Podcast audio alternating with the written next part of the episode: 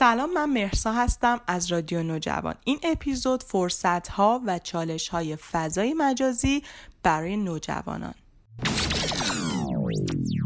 خب فضای مجازی این روزا دیگه یه بخشی از زندگیمون شده و خب توضیح مختلفی در موردش وجود داره. مثلا خیلی وقتا پدر مادرمون یا معلمامون بهمون توصیه می‌کنن که بهتر از فضای مجازی فاصله بگیریم و روی درس و کارهای مدرسه متمرکز بشیم. از طرفی خیلی از کارهای مدرسه و تکالیفی هم که داریم در ارتباط با فضای مجازیه و یه جورایی انگار فضای مجازی چیزیه که نمیشه حذفش کرد و کلا گذاشتش کنار. و خودمونم خیلی وقتا استفاده مفیدی ازش داشتیم. مطلبی رو یاد گرفتیم ویدیو آموزشی رو دیدیم با کتابی آشنا شدیم. و نمی‌دونیم واقعا این فضای مجازی که یه وقتایی کلی وقت ما رو می‌گیره و ما رو سرگرم ویدیوها و عکسایی می‌کنه که هیچ فایده برامون ندارن و یه موقعهایی هم خیلی برامون مفیده باید باش چیکار کنیم؟ بذاریمش کنار یا نه؟ با همین شرایط ادامه بدیم و ازش استفاده بکنیم. از طرفی خیلی از توصیه ها که داره بهمون میشه اینه که بذارش کنار و بهتره که از فضای مجازی تا جایی که می‌تونی فاصله بگیری چون این داره به موفقیت تو ضربه می‌زنه. باز از طرفی داریم می‌بینیم که خیلی از بچه ها به واسطه همین فضای مجازی چه ایده های جدید و کارهای جدید رو دارن شروع می‌کنن و براشون تبدیل شده به یه فرصت همین فضای مجازی. و این سوالاتی که در ذهنمون ایجاد میشه در این باره ما رو یه مقدار در تصمیم گیری گیج می‌کنه که واقعا کار درست چیه؟ ما در مواجهه با فضای مجازی بهترین کاری که باید انجام بدیم چه کاریه؟ اینکه کلا کنارش بذاریم یا اینکه با یک مدیریتی ازش استفاده بکنیم و یا به همین شکل ادامه بدیم استفادهمون رو. در ادامه این اپیزود خانم تهرانی عزیز در این باره برامون بیشتر صحبت می‌کنند.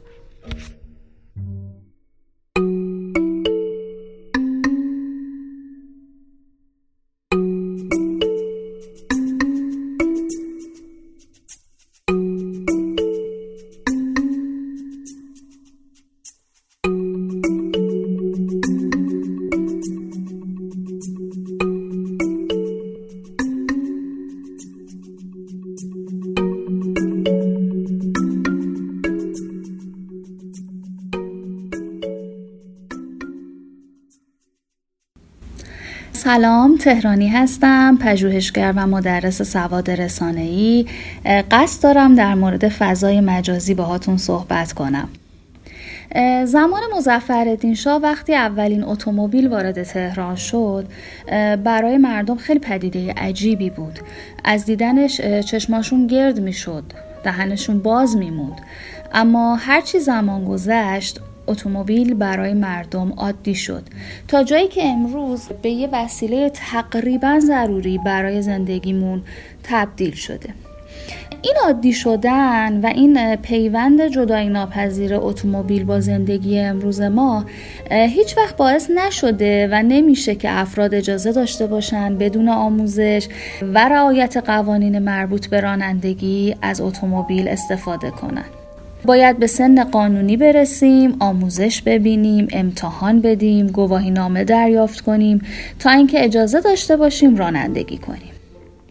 هیچ عقل سلیمی نمیپذیره که پدر و مادری برای دختر یا پسر 14 15 سالش ماشین مستقل بخره سویچو بهش بده و بگه تو آزادی هر زمان هر جا هر مقدار که دلت خواست و با هر کس که دوست داشتی از ماشینت استفاده کنی حتی اگر نوجوان رانندگی رو خیلی خوب بلد باشه و گاهی با ماشین حالا پدر و مادرش یه دوری هم بزنه و اتفاق بدی هم نیفتاده باشه باز هم داشتن یک ماشین مستقل برای نوجوان چندان پذیرفته نیستش. تصور کنید توی یه چهارراه خیلی شلوغ نوجوان داره رانندگی می‌کنه با ماشین خودش مراقب دقت می‌کنه و تمام قوانین رو رعایت می‌کنه.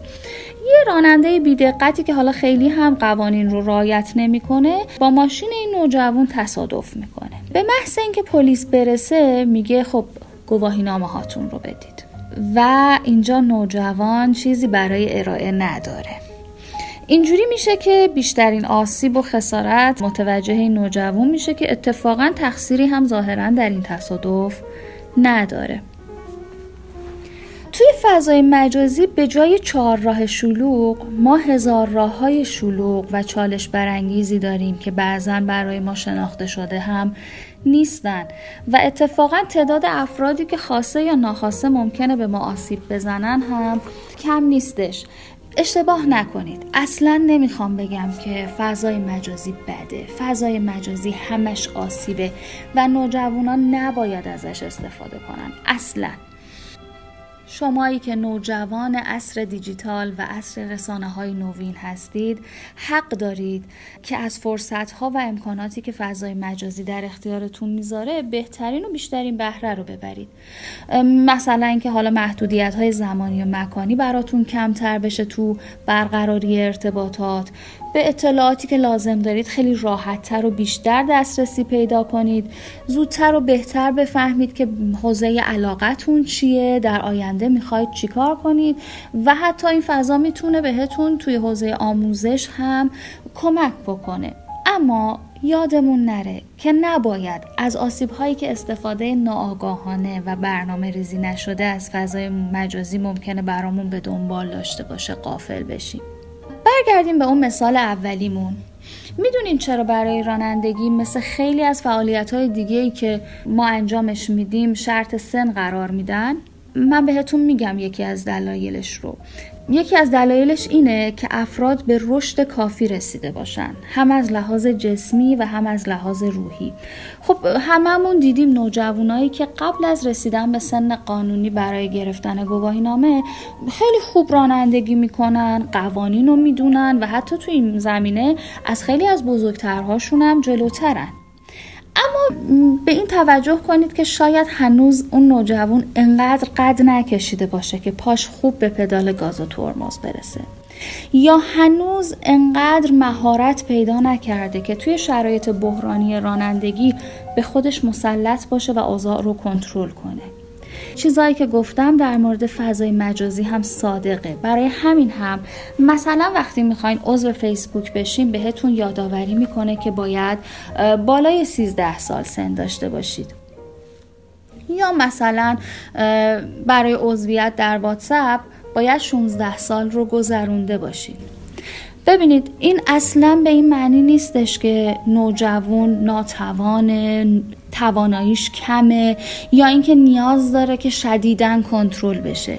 این قوانین به این معنیه که نوجوان در استفاده از وسایل یا تکنولوژی های ارتباطی در استفاده از فضای مجازی نیاز به راهنمایی و برنامه ریزی دقیقی داره. ببینین شما در سنی هستین که باید بفهمید برای آیندهتون چه برنامه ای داریم بهتره بگم سن شما همون سنیه که باید بفهمید می‌خواین چیکار کنین و به کجا برسین. برای رسیدن به این مطالب نیازه که شناخت درست و همه جانبه از خودتون و دنیای اطرافتون داشته باشین. شناختی که به وسیله پنج حس اصلی ما به دست میاد. یعنی شما باید پنج حستون رو به خدمت بگیرید تا خودتون و دنیای اطرافتون رو بهتر بشناسین.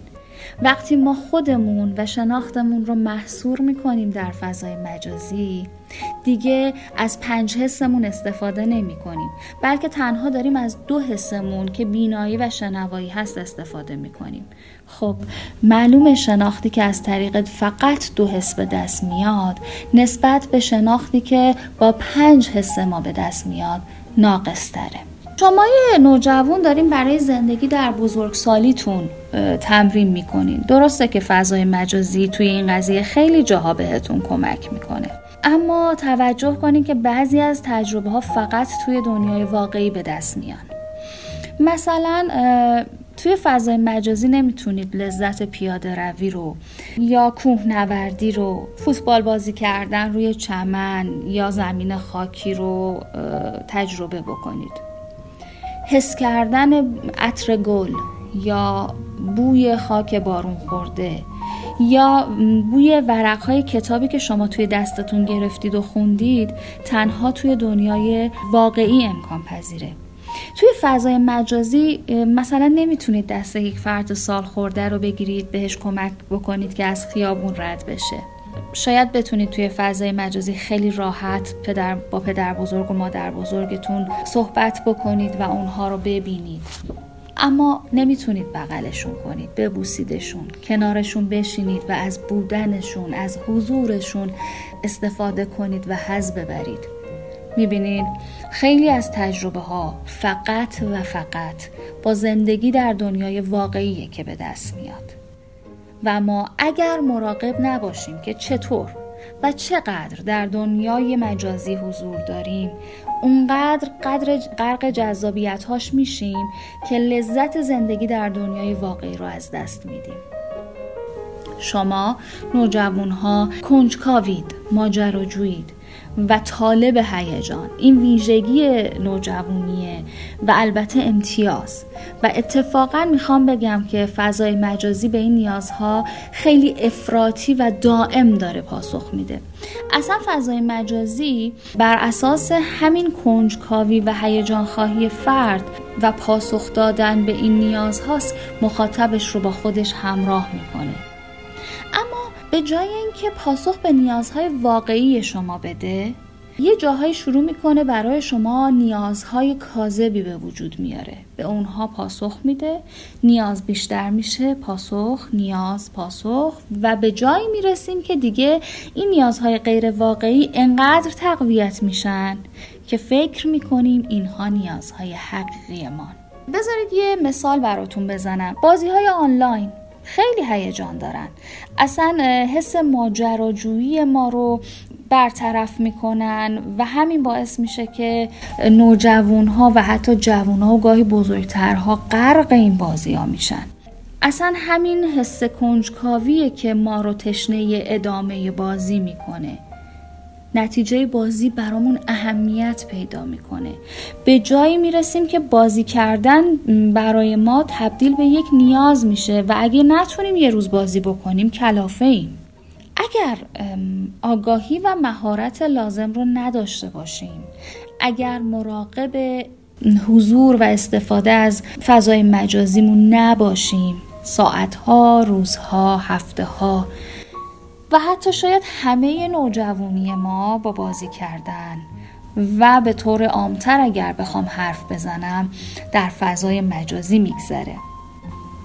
به خودمون میایم می‌بینیم همه این استفاده از فضای مجازی و حالا بازی کردنه نتیجه خیلی مطلوب و ملموسی هم برای ما به دنبال نداشته. می‌تونیم بگیم که عمرمون تلف شده.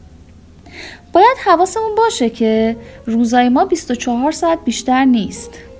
ما همیشه نوجوان باقی نمیمونیم و روزهای نوجوانی تنها دوره این که بعضی چیزها رو تجربه می‌کنیم یاد می‌گیریم و تمرین می‌کنیم.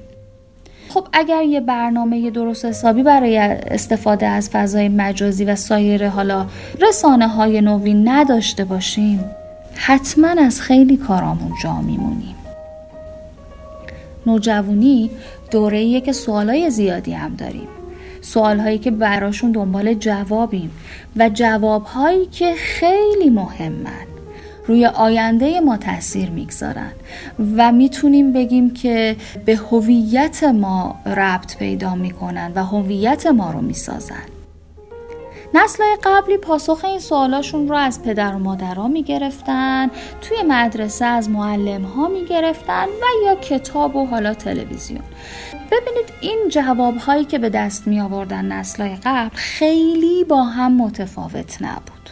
اما شما یه نوجوان عصر دیجیتال شما یه نوجوان عصر رسانه های نوین شاید و حتما برای پیدا کردن پاسخ سوال هاتون به سراغ فضای مجازی اینترنت گپ و گفت های حالا مجازی برید.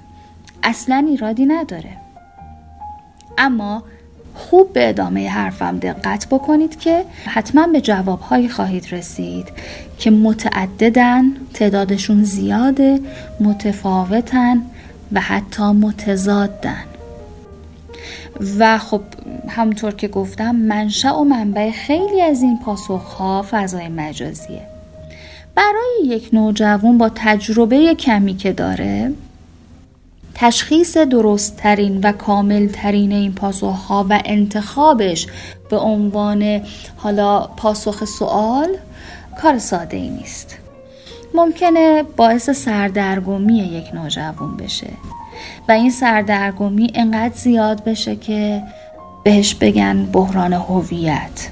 اینجا یکی از اون جاهاییه که نیاز به راهنمایی شدن نوجوان حالا توسط پدر و مادر یا هر شخص آگاهی در دنیای واقعی بیشتر حس میشه. می‌خوام بهتون بگم که نوجوانای عزیز اجازه بدین پدر و مادر، معلم یا هر شخص آگاه دیگه ای در مورد اینکه چطور و چقدر از فضای مجازی استفاده بکنید راهنماییتون کنن.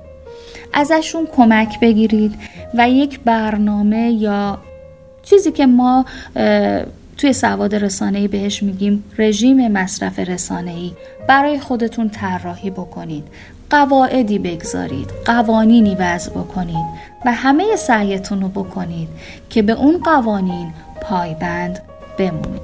ممنونم تا بعد.